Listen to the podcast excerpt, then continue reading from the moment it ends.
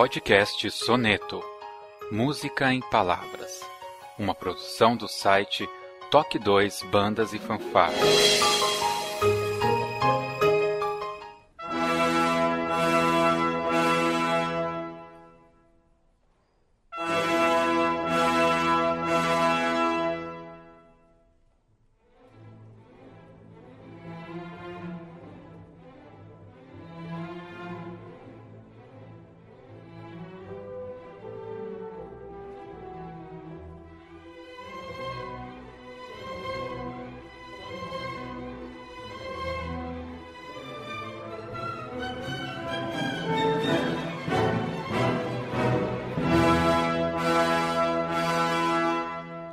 Dia, boa tarde, boa noite. Sejam bem-vindos a mais um Toque 2 podcast Bandas e Fanfarras. Eu sou o Josisley e esse é mais um episódio do Soneto, esse podcast lindo, maravilhoso, delicioso que a gente tem conversado aí com celebridades do meio de bandas e fanfarras. E hoje eu vou falar com uma pessoa extremamente excêntrica, ou não, o maestro Carlos Binder, da Corporação Musical Lira de Mauá. Boa noite, Binder. Boa noite. Assim, boa noite. Não, mas a gente pode começar a expandir essa polêmica que você me imputou a partir de agora. Boa noite. Boa noite. Então tá bom. bom, esse podcast não tem os comentários, então a gente vai para a nossa vírgula sonora e já vamos começar.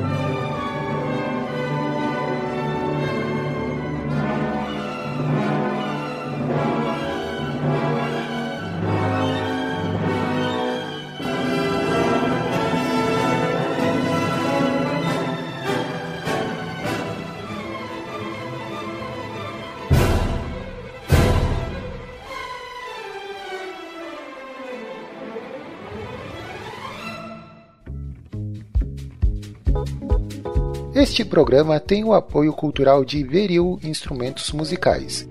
Veril, mais de 100 anos fazendo música no Brasil e no mundo. Visite o site veril.com.br.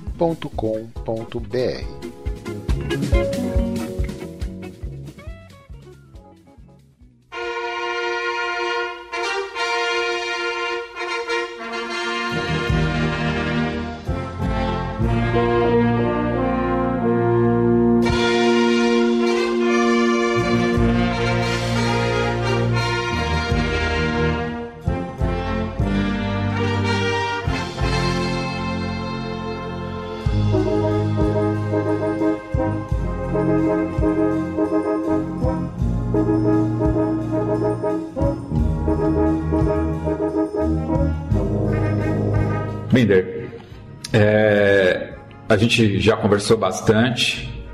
Você começou como meu professor, meu maestro, depois virou meu chefe e considero meu amigo também. É, é estranho para mim hoje estar tá falando com você assim num nível diferenciado né, das conversas que a gente tem, ainda mais que agora está sendo gravado e outras pessoas vão escutar e tudo. É, eu acho que para muitas pessoas, eu falei que você é uma pessoa excêntrica, mas eu acho que muitas pessoas, ele, é, é, no meio de bandas, eles não têm acesso a quem é o Carlos Binder, de verdade, né? E algumas pessoas que a gente já conversou, que eu já entrevistei, é engraçado que até aqui todas citaram Binder, de alguma forma, e sempre de um ponto de vista bom. Mesmo quando vem aquela figura que para mim é imponente, é, desfilando ali na, na beira da, da, da, rua, ali da avenida, né, acompanhando a banda.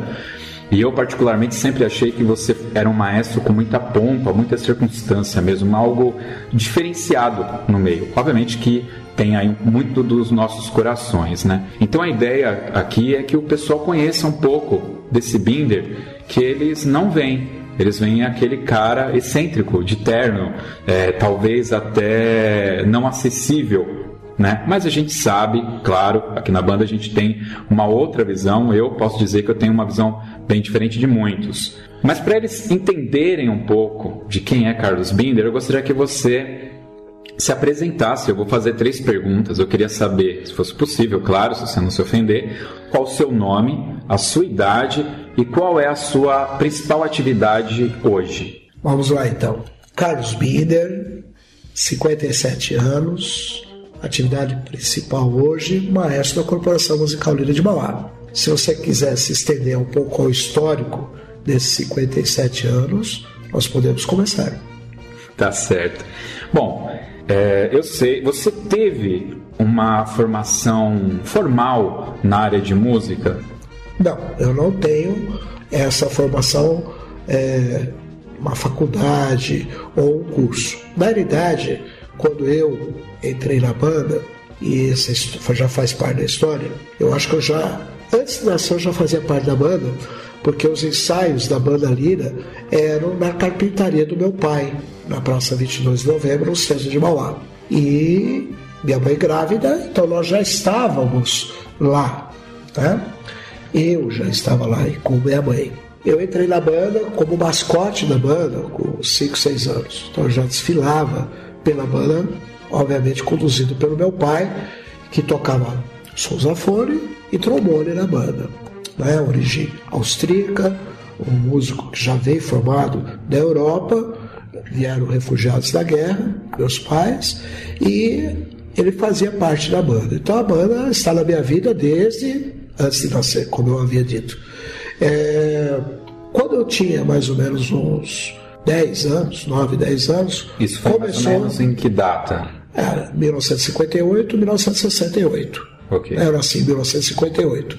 Então, na década de. final da década de 60, começo da década de 70, foi quando a Lira resolveu, os diretores da época, que precisavam renovar. A banda estava ficando velha, né?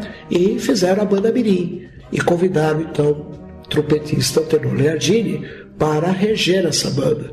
E é claro que os músicos e seus filhos eram os primeiros que participariam. E meu pai me colocou na banda. Então, desde essa época, então com 10 anos, eu estudei trompete com o maestro Tenor Leardini. Depois, num segundo momento, o maestro da banda de adultos, como era chamada na época, me chamou, assim como outros da banda Mirim, para já começar a fazer parte da banda de adulta, de adulto. Então nós fomos fazer parte dessa dessa banda de adulto. E aos 14 anos, o maestro Antônio Jordan é, me convidou para reger a banda de adultos. Minha primeira experiência de regência, e conduzida, obviamente, por esse maestro e pelo outro, foi com 14 anos. E é claro que eles me passaram todo o know-how deles. Então, era um ensino de pessoas que tinham a, vive a vivência. Na época, nem se falava pelo menos aqui Mauá nunca escutei de faculdade de música, 1960, 1970, né? Gostaria de ter feito.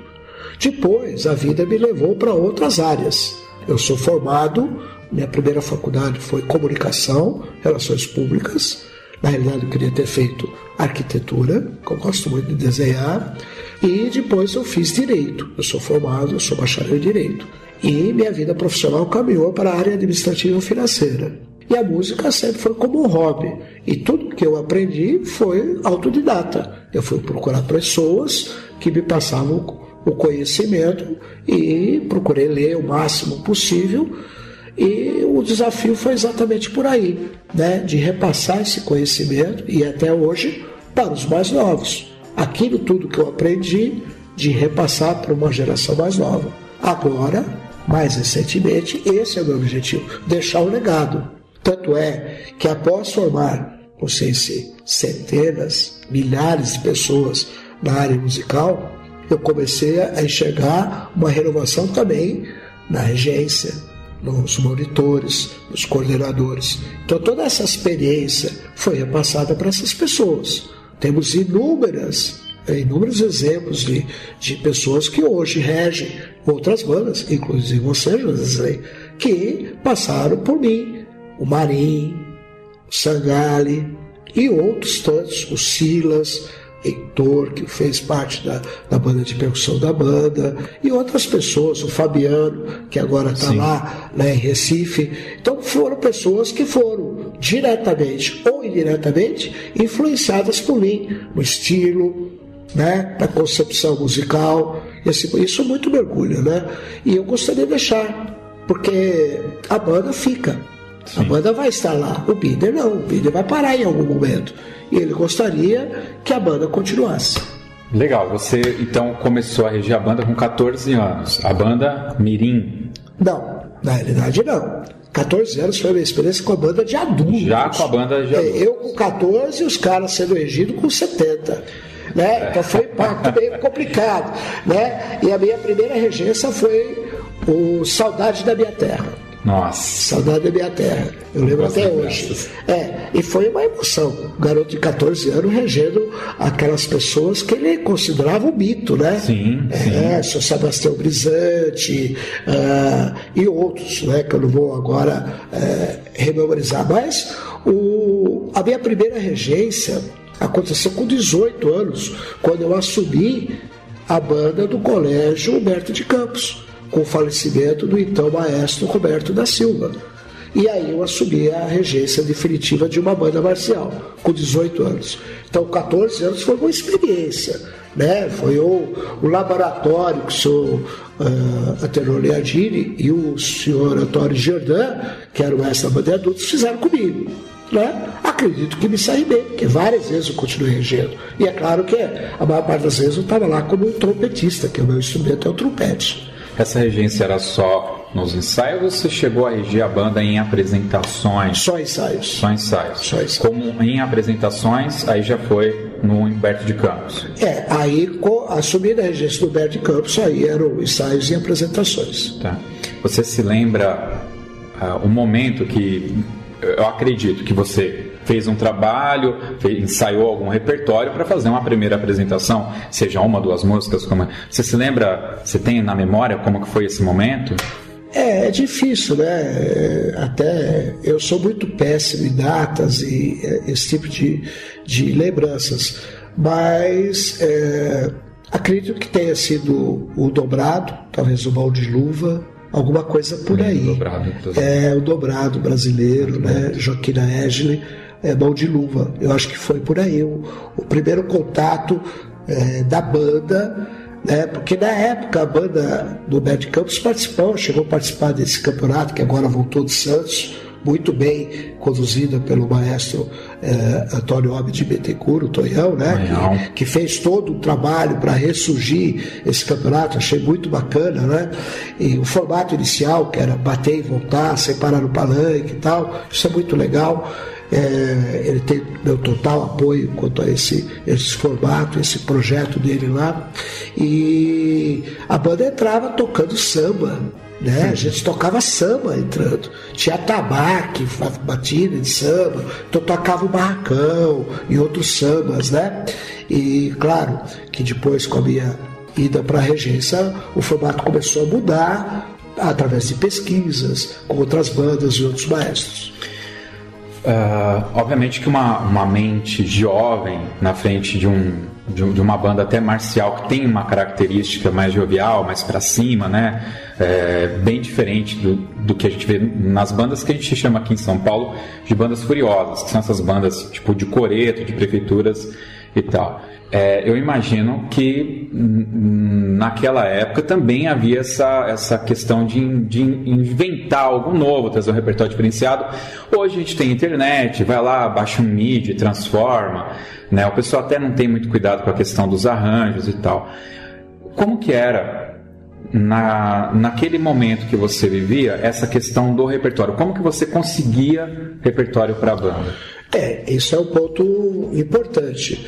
É, existia um repertório muito grande na banda, que não era explorado. Além disso, é, havia contatos com outros maestros. Um maestro que sempre me ajudou, foi companheiro nessa época, foi o Gabriel, de Itacoaxetuba. Mas o Gabriel foi parceiro, me, me, passou vários arranjos, né? Interplay, Rei Leão. Não, Rei Leão não, desculpa. Interplay, é, deixa eu buscar Disney na memória. Medley.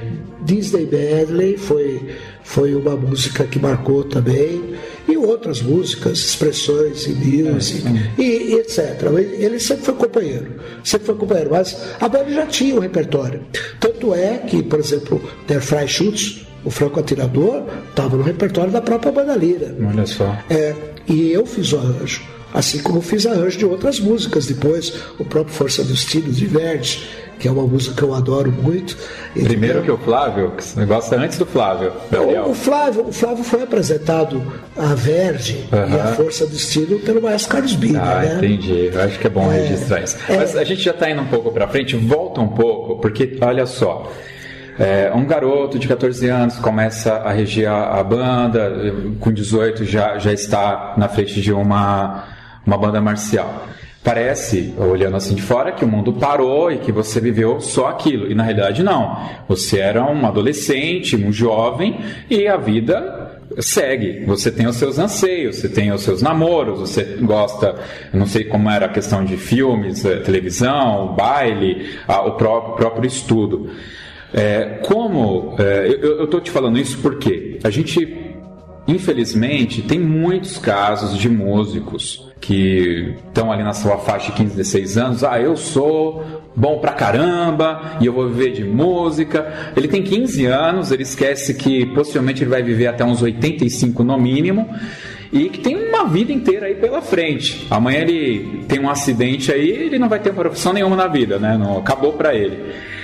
Como que foi para você fazer essa gestão? Porque você fez duas faculdades e a gente tem aí músicos que conseguem. É, o cara é velho e vive da casaca, né? Fazendo casamento até hoje.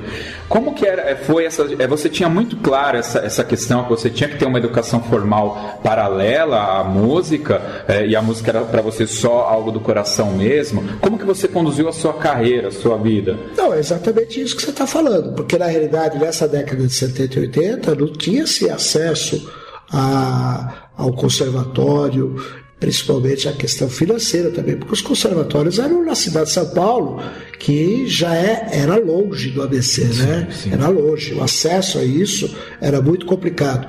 Então ficava evidente que você tinha que ter um lado profissional diferente da música. Então a música não era profissão, a música era hobby. E a banda, ela surge, a banda Lira surge, é claro, com uma questão emocional, de amor à banda. Constrói-se o amor né, pela música e pela entidade. Né? E quando, é, depois de algum tempo, você começa a perceber que você tem uma afinidade, que você quer transmitir para esses mais jovens todo aquele know-how que você adquiriu, toda aquela experiência. E hoje, com tantas facilidades, com mais faculdades de música, né? com mais é, oportunidades, inclusive de emprego, ou até de subemprego, como você fala, de fazer uma casaca, para fazer uma casaca bem feita, ter é, uma experiência musical sólida e tentar né, até galgar uma orquestra, como outros fizeram, o próprio Flávio e outros, né, que chegaram a um determinado nível profissional que é respeitado no Brasil inteiro. Então, o que, que eu imagino?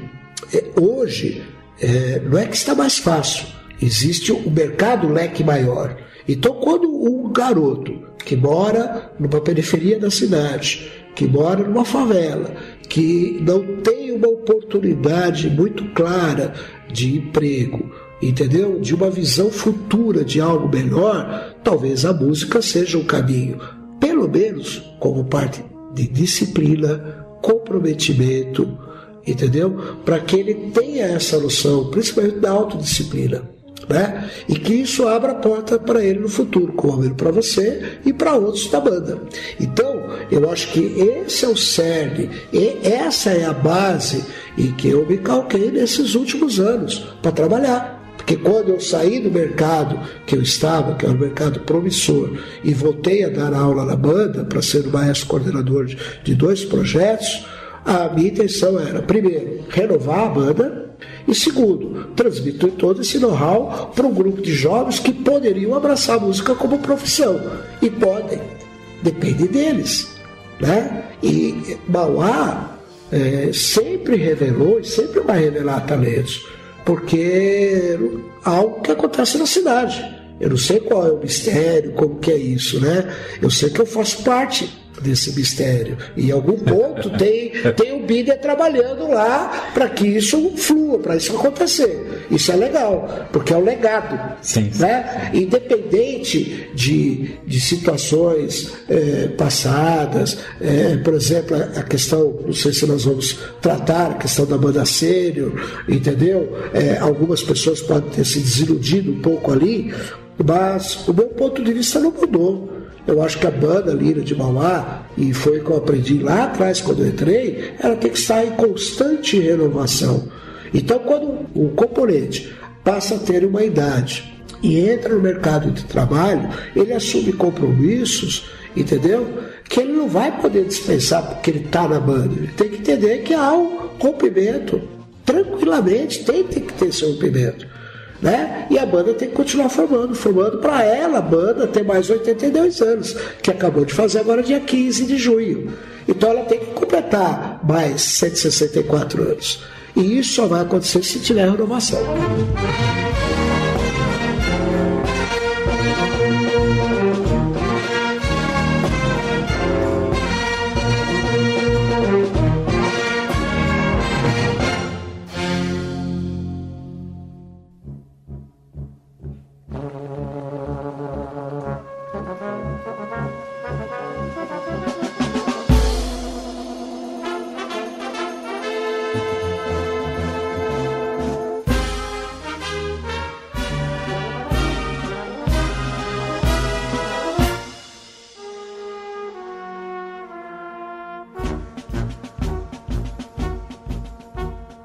Agora, vamos.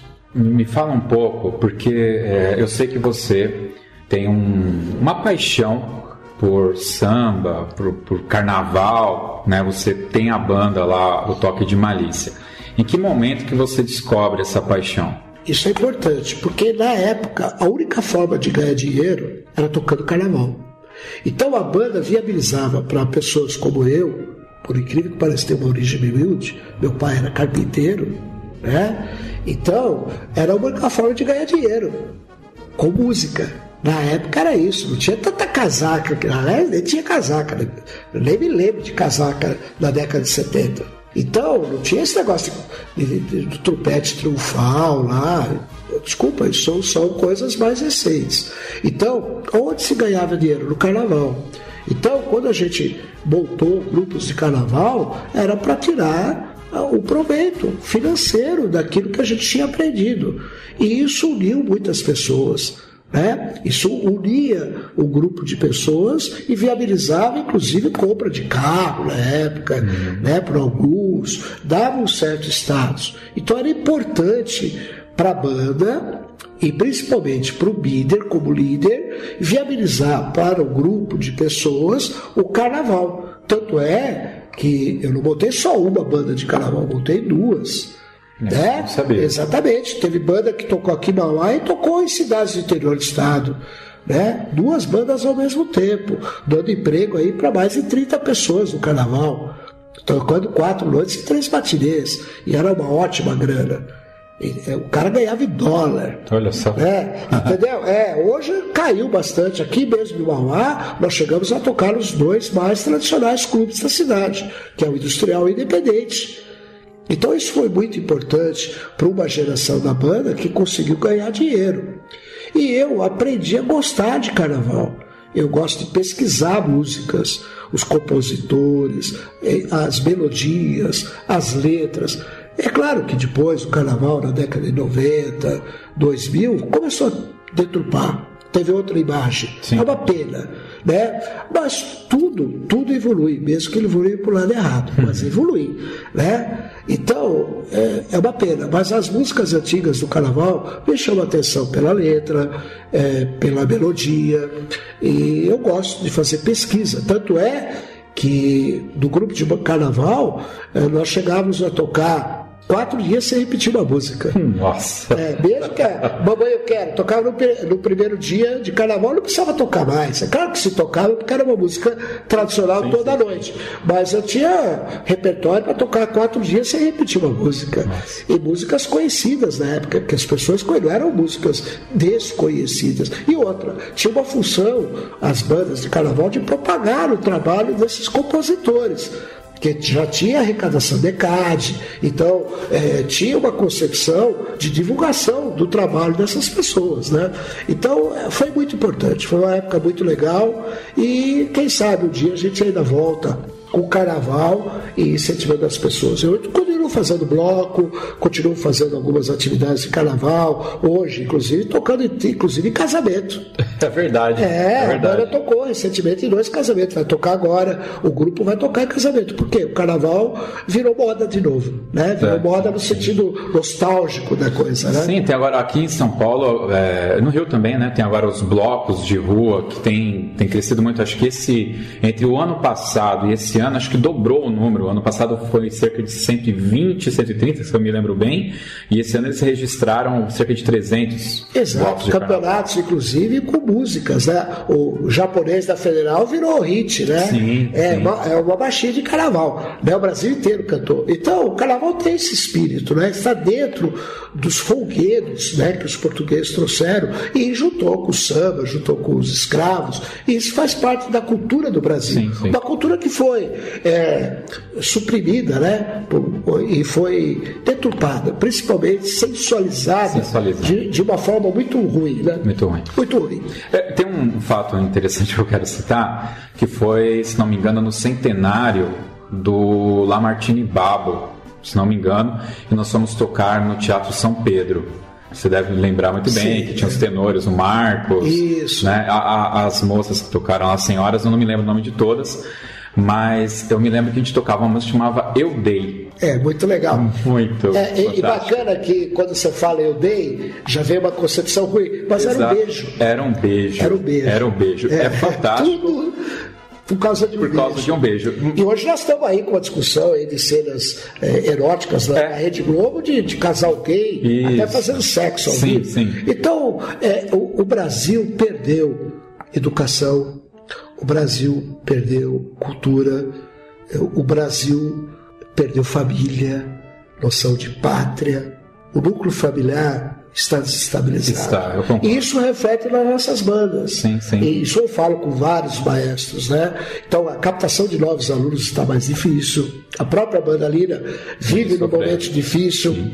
entendeu? É difícil convencer, não o aluno, os pais que é importante estudar música, que é importante dar uma oportunidade, que é importante ter disciplina, que é importante ter respeito, né? Que é importante ter mérito meritocracia não é ruim. É, né? é, é uma coisa positiva, mas hoje isso não importa muito. É, é uma pena. É, é a meritocracia quando ela é. Ó, Só um detalhe, desculpa te Imagina. contar. Nada contra os gays. Eu não sou contra gay, contra o homossexual. Cada um tem a sua escolha. O que não precisa é vulgarizar, sim, não precisa sim. explorar isso, seja como uma defesa ou não. Eu sou. Cada um Deus deu um negócio para a gente chamado livre-arbítrio. Exatamente. Entendeu? Então cada um saiba usar ou não o livre-arbítrio. É. Uma coisa, é, eu achei até bom você já entrar por essa linha, porque eu ia te perguntar isso. Eu vou dar uma invertida agora, eu vou trazer esse assunto para cá. É, eu sou evangélico, né? O Fabiano, o Kleber, nós três somos evangélicos. E a banda, quando eu entrei lá em 94, tinha um bom grupo já de evangélicos que participavam.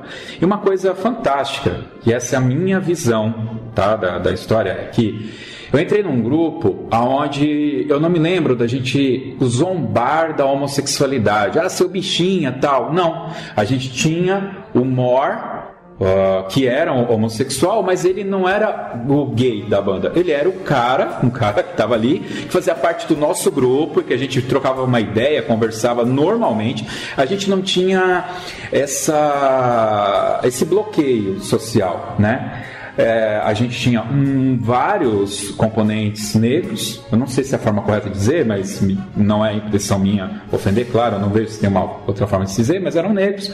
Nós tínhamos muitos é, pessoas que, que, que viviam uh, em comunidades, né, favelas. Enfim, a gente era uma salada ali, era, uma, era, era extremamente diversificado o nosso grupo. E por ter essa questão da religião envolvida, eu vou dizer para você, Binder, que eu não via, eu não via esses bloqueios. Isso simplesmente é uma discussão que para mim ela não existe. Né? Depois da banda, a banda possibilitou que depois eu fosse trabalhar no emprego que tinha um call center. E a gente vê que o call center é, é, um, é uma classe trabalhadora que tem muitos homossexuais, você tem muitas pessoas menos favorecidas, né? E eu nunca tive qualquer tipo de problema com questões né, de, de, desse tipo.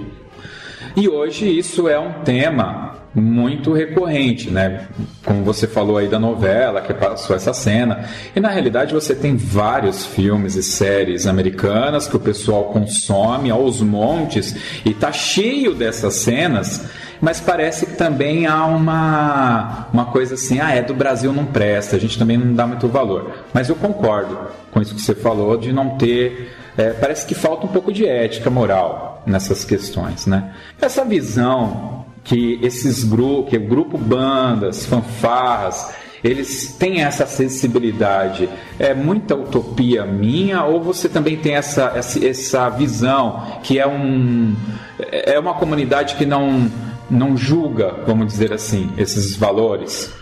Olha, José, é assim, eu vou falar por mim. Claro, eu, claro. Eu, eu, não posso, eu posso, eu posso generalizar, mas eu acho assim, o componente principal do que você está me falando chama-se música. Música está acima dessas situações. A música aproxima as pessoas. A arte, né? É. Então, é, é a arte mais sublime, né? Então a música ela tem essa capacidade e se as lideranças souberem trabalhar na música essas diferenças de cor, de raça, de opção, cada um vai ter uma ideia melhor do espaço da outra pessoa. Quando você aprende música, uma das coisas que a gente ensina é ouvir os outros naipes, ouvir os outros tocando. Então a mesma coisa em relação à cor, a preconceito, à religião, né? Sim, sim. Certo? Então, é, a música passa dessas. É a linguagem universal. Sim. Tá? E tal, talvez esse é um dos ganhos que os alunos que estudam em bandas, em fanfarras, em orquestras, enfim, estudam música, têm. Eu espero honestamente, que esse seja o legado de todos aqueles que lideram bandas e fanfarras no Brasil. Né? Que eles possam ter claro a concepção de que não existe essa barreira na música. Essas barreiras são impostas por pessoas que querem conduzir esse processo para o bem e para o mal, que querem ganhar alguma coisa com isso. Na música a gente não ganha nada. O que vale ali é a dedicação, é a disciplina, é a superação então não importa para mim se o cara é preto, branco, amarelo, se o cara é homossexual, se não é. Cada um tem seu espaço. Na banda, cada um ganha o seu espaço. Através do quê? De um trabalho, de uma dedicação. Isso tem que ser respeitado. Isso é meritocracia. Isso volta à, à origem da nossa discussão, que é a educação. Sim, é? sim. Então, não tem que se dar educação A, B ou C, não tem que ter distinção por gênero, por cor. Nós temos que ter mérito, dar a condição igual para todos e que ganhe aquele que tiver o melhor trabalho.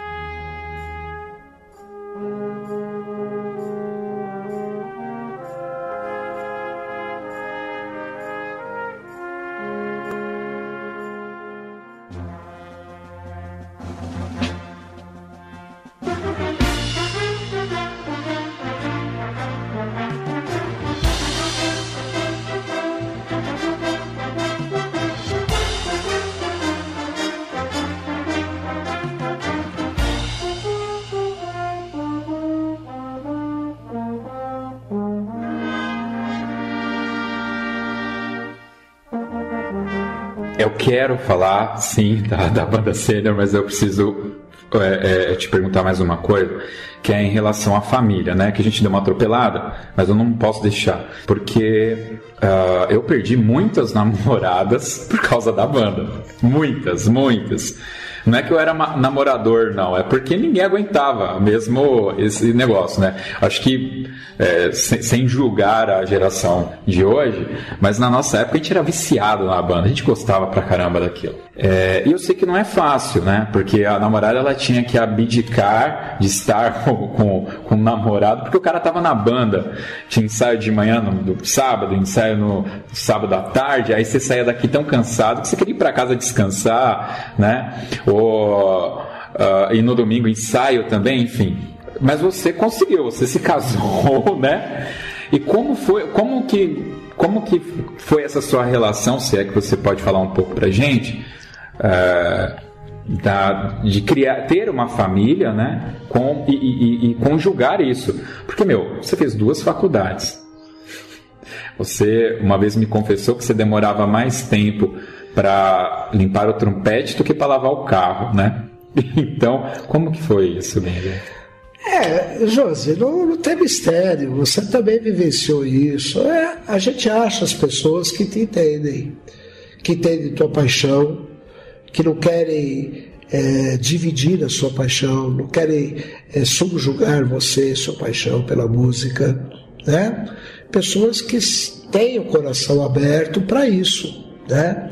E uma família que te apoia nisso, como de todos os músicos que estão aí nos ouvindo, é fantástico. Né? Pessoas que entendam isso. Né? A pessoa não pode ser egoísta de querer só para ela.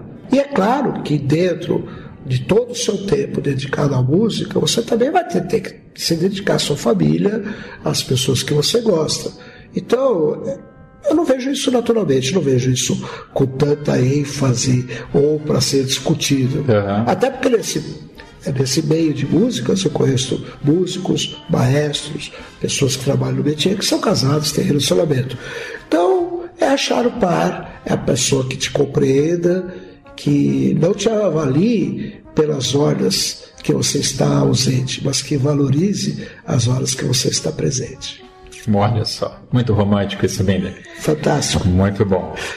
1992 existia a Banda Marcial Municipal de Mauá. Quem quiser saber um pouco mais dessa história, desse rolo todo de Banda Marcial e Lira de Mauá, Banda Marcial Municipal e Lira de Mauá, tem um podcast lá, União Garra Mauá, vai estar linkado no post aqui para vocês escutarem. Né, que aí o Bender vai, iria repetir o que a gente já falou lá. É, teve uma ruptura grande ali, Havia uma, uma, uma, parceria com a prefeitura e existia lá a banda marcial municipal, que era uma banda sênior, aquela época do uniforme preto, muito bacana, pelo menos eu achava maravilhoso aquele uniforme. E de repente tem o, o campeonato de Itaquera e você vai com uma banda juvenil, né? Infanto. Infanto juvenil.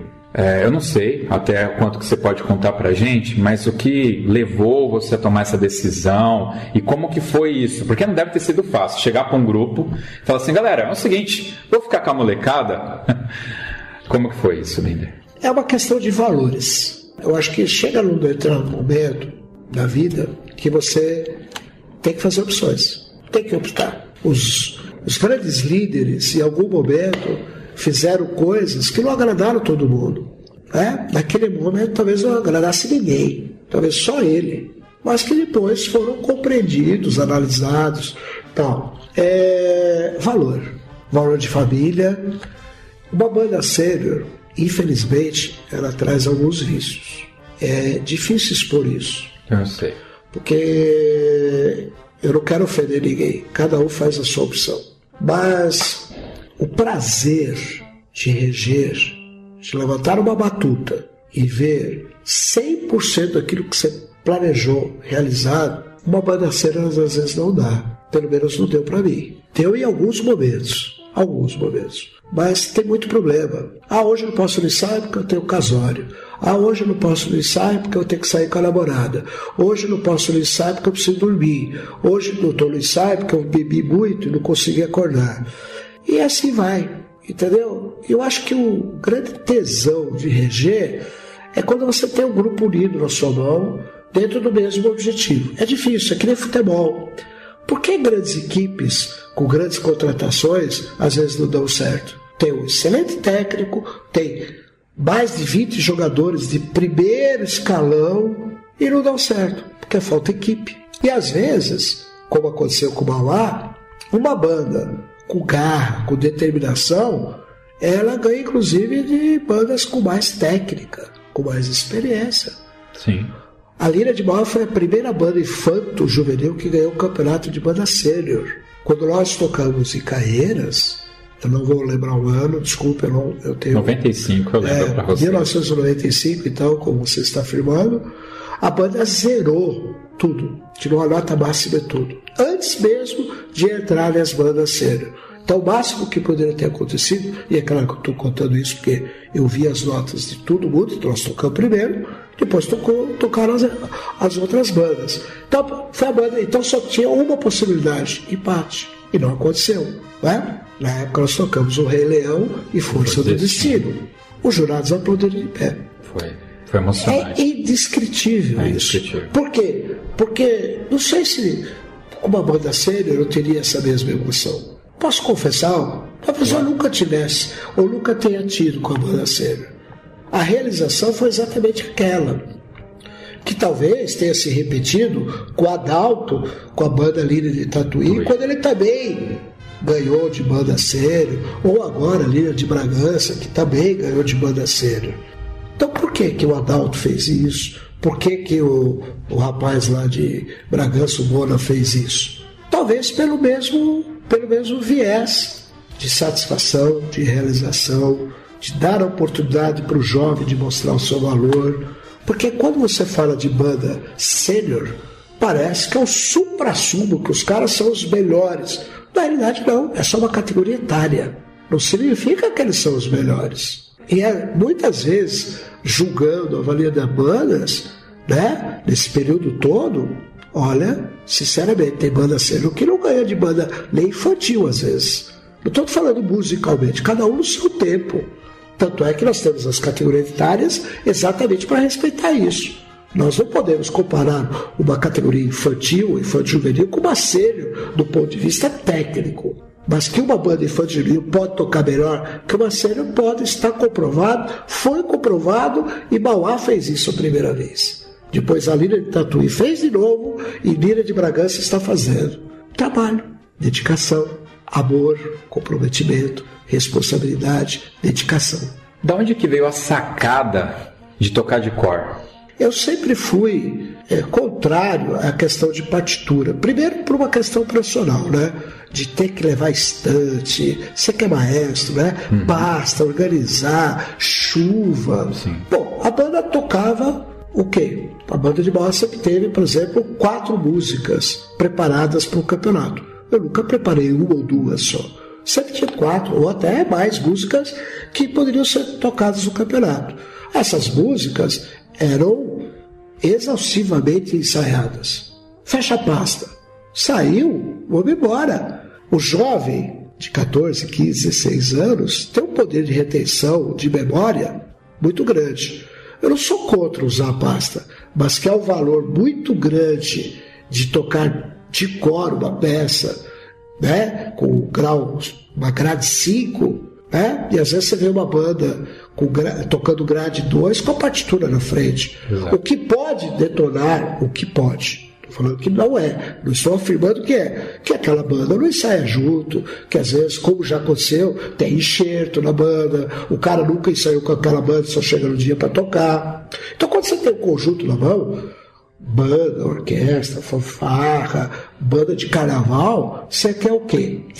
Entrosamento. Exato. Eu já te contei uma história que num determinado momento eu fui num casamento de alguém que inclusive já fez a entrevista com você uhum. e tinha lá só os melhores músicos do Brasil para tocar no casamento do cara. E aí eles fizeram o bolero de Ravel, eles erraram. Sério? Sim, porque não ensaiaram. é, só tinha bambambam, só tinha cara que eu queria pegar o autógrafo dos caras. E os caras é, erraram o bolero de Ravel. Entendeu? No casamento do cara que já deu aqui ah, a entrevista, entendeu? Ah, tá esse, esse primeiro trompete da banda, né? o Zesp, Casabranca. Não, não vou nem falar quem é. E os caras, ele sabe que os caras erraram. Ele ouviu, ele olhou para trás, ele, viu, ele me viu olhando, entendeu? É, aliás, é então, terrível, não né? importa se o cara é do primeiro escalão ou do escalão intermediário da música, se não ensaiar, erra. Se não tiver conjunto. Não tem, então, não então, tem. então por, que, por que fazer com partitura? É claro, no nível de orquestra, né? duas, três horas de espetáculo, você não vai exigir, ele tem que tocar no repertório. Mas no campeonato, que vocês hoje, tem cara que, por exemplo, o regulamento hoje no campeonato estadual é uma música. Você ensaia a música o ano inteiro, para tocar lá em novembro. Você teve dez meses para ensaiar aquela música. Você não consegue decorar aquilo ali? Olha, eu vou te falar para você que o meu último campeonato nacional, a última vez que eu toquei com a Lira, foi em 2004 em Taubaté. É, a regência foi a do Marinho naquela ocasião. E uma das peças foi o Purgatório. E a outra, eu acho que foi o Abrams Persuite. E foi com pasta. Eu não olhei para pasta. E eu já era velho. Eu não olhei para pasta. A gente ensaiava aquilo direto. Pensa você decorar uma parte de tuba do Abrams Persuite que troca de compasso a cada três compassos, troca a formulação de compasso, né? Mas é o seguinte, se você não estimular seu cérebro, você morre. Morre. então, é, especular sobre grau de dificuldade, sobre memória, é o nosso dia a dia na música. É verdade. O músico não busca o desafio diário e cada vez que ele ensaia, então é isso. Agora, é muito cômodo você ter uma partitura na frente por N motivos. Até por falta de ensaio, de tempo. não estou criticando ninguém, não. Não, entendo. Cada um com sua realidade. Claro, claro. Tem claro. cara que batalha muito para pôr uma banda na avenida e tem um ensaio por mês, um ensaio a 15 dias, nem todo mundo vai. Eu entendo, eu entendo perfeitamente isso. Não tiro mérito nem do cara que ensaiou com a pasta, mas se você tiver a possibilidade de não fazer assim, é o puta tesão. Ah, certamente. E, e qual foi mais gostoso? Essa vitória de Itaquera ou o primeiro nacional em 93? É difícil responder. É assim, eu acho que a grande vitória é hoje, Júlio. Hoje. É hoje, olhar para tudo isso. É claro que ainda me preocupo com a questão de formar pessoas para as lideranças, para deixar alguém nas lideranças, sejam administrativas ou sejam técnicas, né? Porque é, quando o Marim, foi o primeiro a assumir a banda regendo, eu pensei que eu tinha é, achado alguém que podia levar a banda lira. É claro que a questão financeira da banda influencia em determinadas nações, né? Então eu não estou fazendo uma crítica para o Marim aqui, muito pelo contrário, né? Ele teve que optar, né? Ele fez uma opção. Né? E a Lira também fez uma opção e eu também fiz uma opção. Cada um tem assim, a sua verdade nessa história. Claro. Mas depois do Marim vieram outros. Né? Hoje estamos com o Sangali, que surpreendentemente está ali acompanhando a banda hoje tal, mesmo sem o projeto, ele é um voluntário. Mas eu tenho muito orgulho de, de ter passado um pouco do meu know-how para todas essas pessoas. E, de uma certa forma, eu acredito que elas saibam disso, esse reconhecimento. Né? Aliás, reconhecimento. Reconhecimento. É, reconhecer o que o outro ser humano fez por você. O músico, infelizmente, não faz isso com muita constância. Né? É. É, é uma pena. O ser humano não faz, né, Binder? O músico, o ser humano ser humano? O músico. O músico, ele, infelizmente, ele vai para o campo com o pecado capital, que é soberba. Ele está muito próximo dessa, dessa, desse pecado. O músico. Talvez é. pela sensibilidade da, da, da, dessa questão musical. Eu, eu ouvi uma vez uma maestrina falou que o músico ele tem uma sensibilidade apurada e seria essa sensibilidade para o bem ou para o mal no é, caso, é bem por aí. Eu, eu, diria que não é sensibilidade, eu, eu diria para um outro lado, que é a busca de Deus. Então, Esse, é quando é, você seria se sente... o Deus da entidade ou o Deus metafórico? É, o Deus como uma entidade superior ou o Deus cristão? o Deus como uma entidade superior. superior. Okay. E essa proximidade que a música dá dele, né, do divino, né, do busca do divino, da busca da perfeição, é, traz o, o, traço de soberba. Sim. Né? Isso é notório. Tem maestros, músicos, tá? Você pode ver. Lógico que tem pessoas que são mais humildes, mais acessíveis, mas sempre tem uma aura, né? Sempre no espetáculo, é. tem aquela aura, né? E isso é complicado. Então eu acho que o músico carrega um pouco mais disso. Outras profissões também. Medicina também é uma, uma que a gente vê um pouquinho de é, soberba, direito, né? né? Direito. São, são, são vamos dizer, é, profissões, né? são escolhas que a pessoa às vezes esquece isso um pouco, né? E, e isso é ruim. Eu acho que a pessoa tem que trabalhar muito isso. É.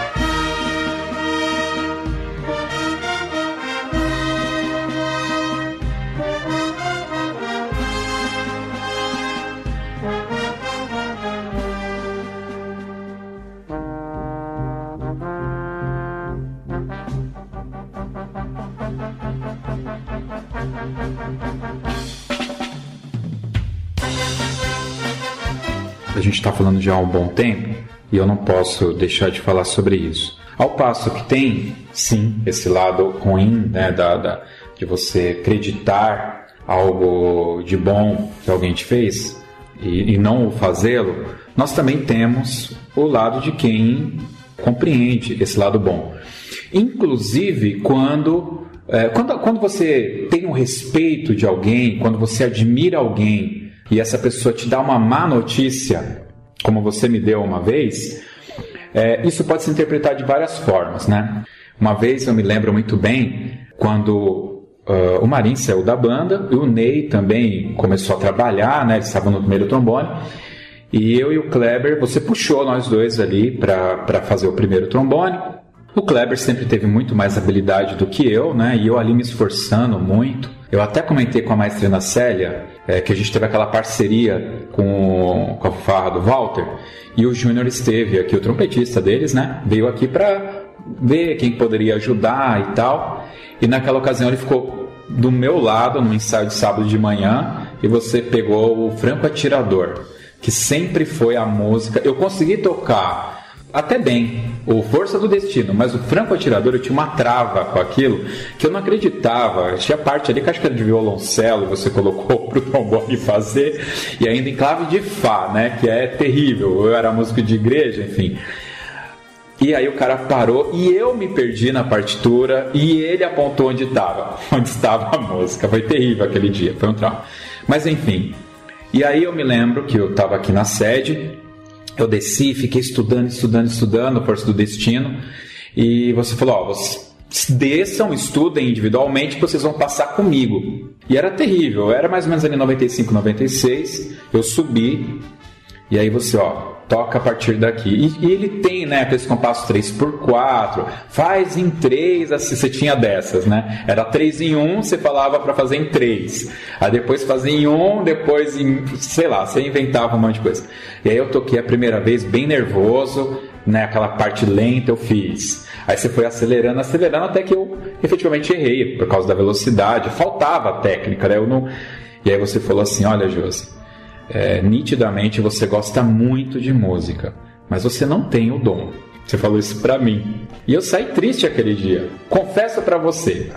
Só que passou anos depois, e a gente sentou para conversar. Eu não sei se você vai lembrar disso. Há 13 anos atrás, exatamente. Eu falei: Olha, Binder, eu estou lá na igreja, não tem banda, estou querendo formar uma banda. Você não tem uma caixa, um bumbo velho aí para me emprestar? E você me emprestou um bumbo e duas caixas daquela saema uma, é, fininha, né? Aquelas caixas ralas tal. E aí eu comecei a falar para você que eu tava com medo, que era muito difícil, que o pessoal acabou vendo em mim essa liderança, mas eu não sabia nada de música. E aí você falou assim para mim: "E quem disse que você precisa fazer saber música para formar uma banda? Você precisa ter vontade, determinação e um grupo que atenda." Então foi um outro momento, né? E de lá para cá é, eu julgo que sem o conhecimento da música, a gente tem feito lá um bom trabalho, lá na igreja, né? Então, olha só, né? E conversando com o Flávio Gabriel, ele me contou uma história fantástica, né? Que ele entrou na banda para tocar sax e você falou que tinha sax na banda e não tinha sax. Ele, em uma semana, estudou o Bono, que era aquele lance de chegar na lição 45, chegou na lição 45 falou: Agora eu quero sax. Aí você falou para ele: É, então, não tem. Mas tem o trompete. Passa algumas semanas, você chama o pai e a mãe dele e fala para eles assim: Olha, o garoto é muito bom. Vocês deveriam investir e comprar um trompete melhor para ele. Eu imagino que ele devia tocar com aqueles tr trompete Rex que tinha aí o Verio Rex, né? Só que eles não tinham condição financeira. E você, não sei, aí eu não sei se você já tinha o seu Vicente Bal, se você comprou o Vicente Bal e deu na mão dele. E aí tá aí, um dos melhores trompetistas do Brasil. É, deixa eu interromper um pouco. Vou, vou, antes de você perguntar, vamos situar uma coisa. A questão do dom e da força de vontade. Deus deu os dois. Para alguns ele deu o dom e para outros ele deu a força de vontade. Né? Música não é só dom. Música é determinação, estudo. O Flávio é um exemplo disso. Temos músicos da banda que eu não vou nominar, nominar que tem o dom. E tem músicos que têm força de vontade. Os dois se equiparam desde que, preste bem atenção que eu vou te falar, o cara que tem o dom não cai na soberba. Porque é muito mais fácil o cara que tem o dom cair na soberba do que o cara que tem força de vontade, o cara que rala. Entendeu? Porque o cara que rala dá valor a cada nota que ele conseguiu tirar, a cada compasso difícil que ele suplantou. E o cara do dom, às vezes, tira na boa. Ele faz aquilo brincando. E às vezes ele não dá o valor àquilo. Ele pode dar, deve dar valor até porque Deus deu para ele aquilo. Mas eu posso te dizer uma coisa: as coisas se equivalem. Então na música, joga, inclusive quem não tem dom, desde que tenha a força de vontade e a determinação de estudar. Por isso que a música também abre espaço para outras profissões. Porque desde o início você tem que ter o quê? Autodisciplina. Autodisciplina. Por exemplo, dá para ensinar a liderança? A liderança pode ser nata ou não. Sim. Você pode treinar ser líder, pegar toda a bagagem de livros de administração, aprender e ser o líder, tá? Hoje, é claro, se você tiver o diploma de faculdade, onde você possa estudar teoria musical, tal, mas tem cara que faz faculdade, faz teoria musical tal, e não vai ser maestro. É verdade. Não vai. É Falta para ele o quê? A liderança, a empatia, né? Então não é só a parte teórica e técnica que vale. Vale a determinação de suplantar o desafio.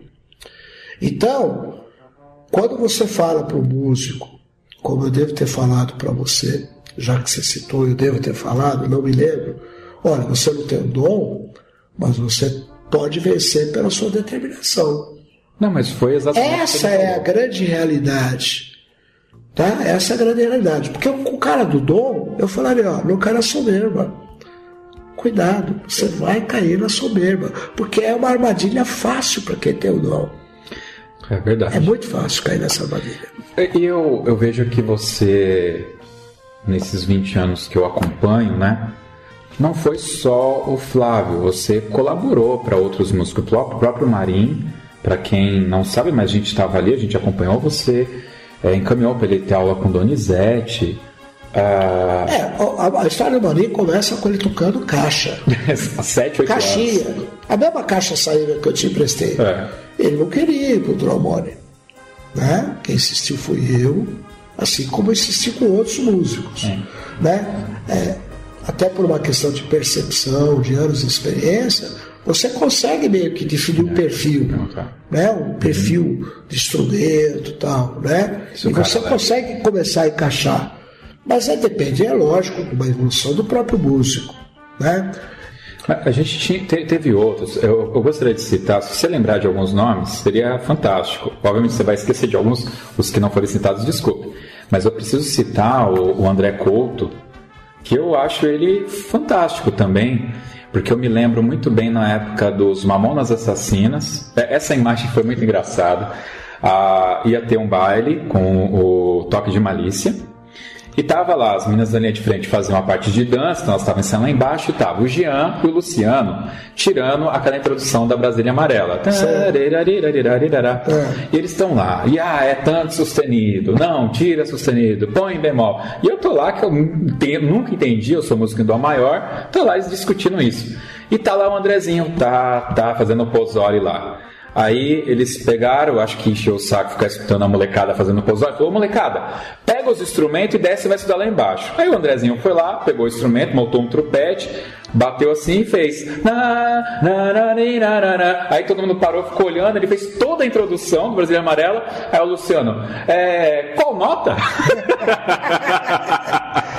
e isso foi assim. É, fantástico. existem várias histórias, né? A história que eu fui buscar o Moisés no campo de futebol, Exato. aquele baixinho com as canelinhas firio, querendo ser o novo astro do futebol, futebol. brasileiro. Né? Então, assim, é, Josi, o que a gente pôde orientar, o que eu pude fazer para agregar o valor e continuo fazendo isso, eu faço. Né? Mas nem todos escutam. Recentemente tivemos vários alunos que saíram da banda para nada. Talvez até para cair na mão de um traficante. Infelizmente, né? É, nós temos esse exemplo, temos, inclusive, na banda. Temos, temos, infelizmente. Valores que se perderam. E não é só o cara que tem valor, porque é, o cara que também é um músico intermediário, que só compõe, né? Que nem no time de 11. Você não tem 11 Neymar, você não tem 11 Pelés, né? Você tem os caras que carregam piano, né? A banda é assim. Você não vai ter só Marimeira, Flávio, né? Você vai ter outros. Eles são tão importantes como aqueles. Essa é a diferença. O cara que entrou hoje na banda, para mim, tem o mesmo valor do que o primeiro trompete que toca hoje comigo, com 5, 10, 20 anos de banda. Eu sempre falei isso, sempre vou repetir. Porque aquele garoto, a diferença daquele garoto que entrou hoje na banda para o primeiro trompete é a força de vontade. Essa e o tempo. É o tempo. Só. Exato. Só. Então os dois têm o mesmo peso, o mesmo valor para mim. Eu não vou reverenciar, ó oh, Deus das alturas, meu primeiro trompete. Eu nunca fiz isso. Sabe por quê? Porque o cara que entrou tem a mesma possibilidade de chegar lá. E cabe a mim fazer ele chegar lá ou dar os meios para chegar. Então, o cara que já chegou em algum estágio, a Lina já comprou, cumpriu o seu papel. Porque a banda não tem uma estrutura de fazer depois uma banda sinfônica, uma orquestra. Gostaria. Gostaria. Não, não descarto no futuro, talvez temos essa possibilidade da banda lira, tá? Como os muitos maestros conseguiram fazer. Mas só o fato de participar de um momento daquela vida, de orientar de forma correta, e lamentar aqueles que não ouviram e a gente perdeu, que é uma pena. É uma pena. É, é, complicado, mas vamos valorizar os bons, né? Vamos valorizar aqueles que tiveram bom encaminhamento, que fizeram família, que também tem esposa, que tem filhos hoje tal. Toda aquela juventude lá de Itaquera que hoje está lá e tem aí todos eles. E quem sabe os que estão hoje não vão contar isso daqui a 20, 30 anos. Exato. É isso. É. E esse valor que a gente traz, né, Binder? É, muitos daqueles que não se tornaram músicos profissionais, como você citou, é, são bons pais, bons maridos, que têm uma educação diferenciada para passar para os filhos, né? E isso é muito bacana. Binder, eu tenho certeza que a gente ainda teria muita coisa para falar, mas né? Já falamos muita coisa e são 54 anos de história, é pouca coisa, né? 57. 57. Fora os nove meses da barriga da minha mãe. Você tem que computar isso também, porque a banda ensaiava na carpintaria e minha mãe estava grávida lá, Olha então eu já escutava música naquela época, entendeu? Ah, certamente. Lá, né? Então, certamente. diz que é bom pro bebê, né? Etc. Então, não sei se foi bom para mim, mas eu acho que sim, né? Não sei. É. O histórico vai dizer, né? Quem sabe? Você tá com 57, então acho que bate aí. Eu estava com 15 anos e, e as aulas de música funcionavam que eu tinha que eu tinha que estar na banda, você pedia pra gente ir duas vezes na semana fazer aulas e mais os ensaios. E eu lembro que a minha aula era tipo, sei lá, terça e quinta. E eu faltei na terça, então fui na quarta. E você passava aula nessa época. Sentei lá para fazer o pozole, enfim, você pegou sem nenhuma anotação. Você falou assim, você tinha o quê? 35 anos na época, né? É, escuta, sua aula não era ontem, não? Eu falei, era, mas a minha mãe não me acordou, eu perdi a hora. Ali, Binder, eu devia ter, acho que fazer umas duas semanas que eu estava na banda. Eu acho que a partir daquele dia foi a primeira lição que você me deu, assim, de moral, foi naquele dia. Você falou assim: Eu tenho na minha casa uma menina de 3, 4 anos, você falou a idade da sua filha. Ela eu preciso acordar. Agora, um cara de 16 anos é uma vergonha. Sinceramente, eu não lembro de ter faltado de novo depois desse dia. Realmente eu não me lembro. Binder, aquele momento final que você tem aí o espaço para deixar um recado para os músicos, fazer algum agradecimento, dar um puxão de orelha na molecada, enfim, falar aí alguma coisa. Bom, é, muito da trajetória a gente acabou não conversando, né? Tem muita história. Claro, né? claro. É, mas assim, eu tenho muito orgulho de participar desse meio. É, orgulho de ter sido o primeiro presidente da FABESP, de, na realidade, ter fundado a FABESP, que é a Federação de Fanfarras e Bandas Estado de São Paulo, depois de ter participado também é, na UCIFABAN e ter contribuído para o meio aqui no Estado de São Paulo, e depois isso ter ido também como participante, né, que foi um dos que escreveu os estatutos, né, ao cerne das ideias também da Confederação Nacional de Bandas e Fanfarras, e isso me deixa bastante orgulhoso. É, então talvez muita gente não conheça sim, esse sim. histórico, né? E como foi difícil fazer a FABESP e a CNBF e etc, etc. E o que eu posso dizer assim, agradecer aos amigos que eu conheci, as pessoas que eu conheci no Brasil inteiro, as pessoas que eu me relaciono, inclusive fora do Brasil, através da música, e que enquanto eu puder, enquanto eu tiver condições físicas e mentais, eu gostaria de continuar contribuindo. Não só aqui em Mauá, como o meio como um todo. É, sinto que o meio está meio perdido as pessoas querem reinventar a roda, ela já foi inventada. Então é, é uma coisa que eu gostaria de deixar aqui. Né?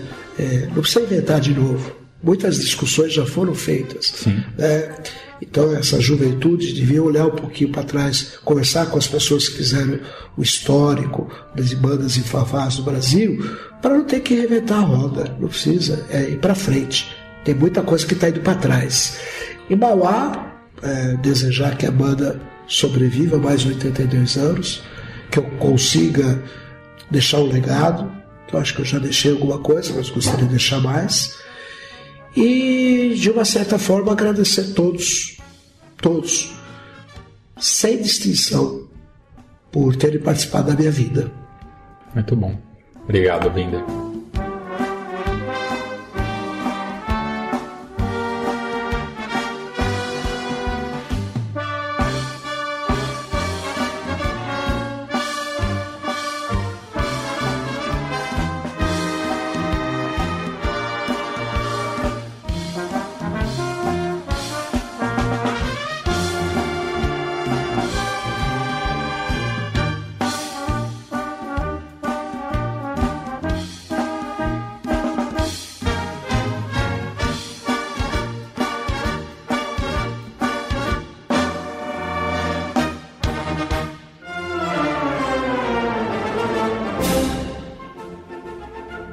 Como é de praxe, no final aqui do nosso programa, a gente sempre toca uma, uma música. E eu peço que você escolha a sua música e justifique por que você está escolhendo essa música. Bom, seria muito óbvio se eu escolhesse Força do Destino. Realmente é, é a música que eu, eu gosto do Verdi e gosto especialmente dessa música. Porque foi uma música desafio para mim, né? É, quando a gente lançou a ideia de ter uma banda infanto em condições de competir com o sênior. Foi prazeroso escutar Verde, foi prazeroso reger Verde, foi prazeroso Força do Destino. Freischutz também foi uma música legal, muito legal. Mas eu, eu vou mudar toda essa história e a tua expectativa de música. e eu vou, eu vou para uma outra música. Eu adoro essa música. Ave Maria de Schubert. Me lembra a minha mãe, a dona Ana. Dona Ana. Exato. Essa música. Com solo de trompete. Você vai achar. Se não achar, eu te ajudo. Não, vai estar aí. Ave, Ave Maria, Maria, de Schubert. De Schubert. Ah. Também gosto do Noturno, de Chopin, mas Ave Maria de Schubert é simples, bonita, que nem Asa Branca e outras músicas com uma melodia muito simples, mas muito tocante. Schubert foi fantástico nessa vangaria. Então tá bom. Tá aí. E vamos terminando então essa entrevista com o Maestro Carlos Miller. Não é essa entrevista não, esse bate-papo, não dá nem para dizer que é uma entrevista, com Ave Maria de Schubert. Binder, mais uma vez, muito obrigado. Eu que agradeço. Boa sorte para todos. Música na alma.